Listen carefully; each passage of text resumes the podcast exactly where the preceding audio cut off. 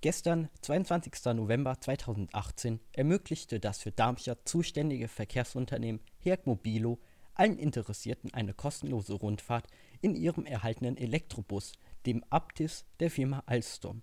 Die ca. 15-minütige Fahrt startete viermal vor dem Kongresszentrum Darmstadion im 30-Minuten-Takt, also um 13, 13.30, 14 und 14.30 Uhr. Am Hauptbahnhof kehrte man wieder zum Start zurück. Der Bus trägt die Aufschrift La Nouvelle Expérience de Mobilité, die neue Mobilitätserfahrung. Diese Aufschrift ist auf den Innenraum nicht zutreffend. Eher ist es eine alte bekannte Erfahrung. Die Sitze der zurzeit im Einsatz befindlichen Linienbusse sind wesentlich bequemer. Der Boden sieht wie Parkett aus und selbst die USB-Buchsen zum Aufladen mobiler Geräte sind heutzutage keine Seltenheit mehr. Doch es besteht ein erhöhtes Kabelbruchrisiko aufgrund der Ausrichtung der Schnittstellen.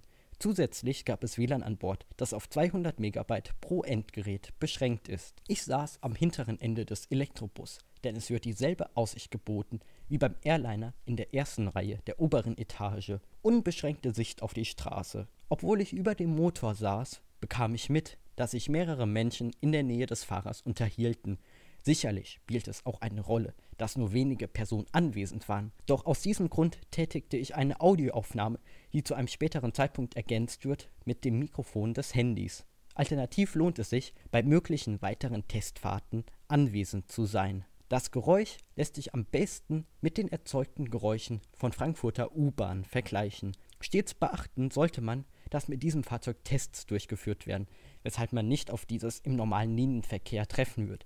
Hirk bestätigte diese Aussage, als sich Facebook-User über die geringen Sitzmöglichkeiten sorgten. Dennoch untersuche ich im nachfolgenden Kommentar, was geschehen würde, sofern dieser Bus sofort eingesetzt wird, wenn ein schlagartiger Wechsel stattfinde. Kommentar. Das wohl schwerwiegendste Problem eines Elektrobus ist ein Motor. Dabei meine ich nicht die Produktion, sondern wann und wo man diesen wieder auflädt. Einerseits könnte man an den Endstationen der Linien E-Ladestationen aufstellen, denn dort steht das Fahrzeug ohnehin für eine Weile, wodurch auch noch die Infrastruktur für alle privaten E-Autos verbessert wird.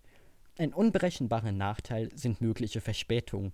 So kann es unter Umständen passieren, dass keine Zeit zum Nachladen bleibt und im schlimmsten Fall unterwegs stecken bleibt. Andererseits könne man Busse an ihren Endhaltestellen durch im Depot geladene Fahrzeuge ersetzen. Diese Option schießt die Anschaffungskosten in die Höhe und letztendlich die Ticketpreise, da man pro Linie schätzungsweise mindestens 1,5 Busse benötige. Eltern mit Kinderwagen oder Rollstuhlfahrern werden zwei Stellplätze angeboten. Für letztere fährt an der ersten Tür eine Rampe hinaus. Der Busfahrer muss dies also nicht mehr händisch erledigen. Große Personen werden ihren Sitzplatz definitiv nicht am Ende des Busses finden, da die Sitzfläche erhöht liegt und die Deckenhöhe nicht wesentlich verändert worden ist. Der Erfolg, dass in beinahe allen Fahrzeugen Bus und Bahn ein identisches System zum Anzeigen der nächsten Haltestellen und Werbung genutzt wird, wäre damit verworfen. Statt einem Breitbildschirm trifft man auf einen Pixelblock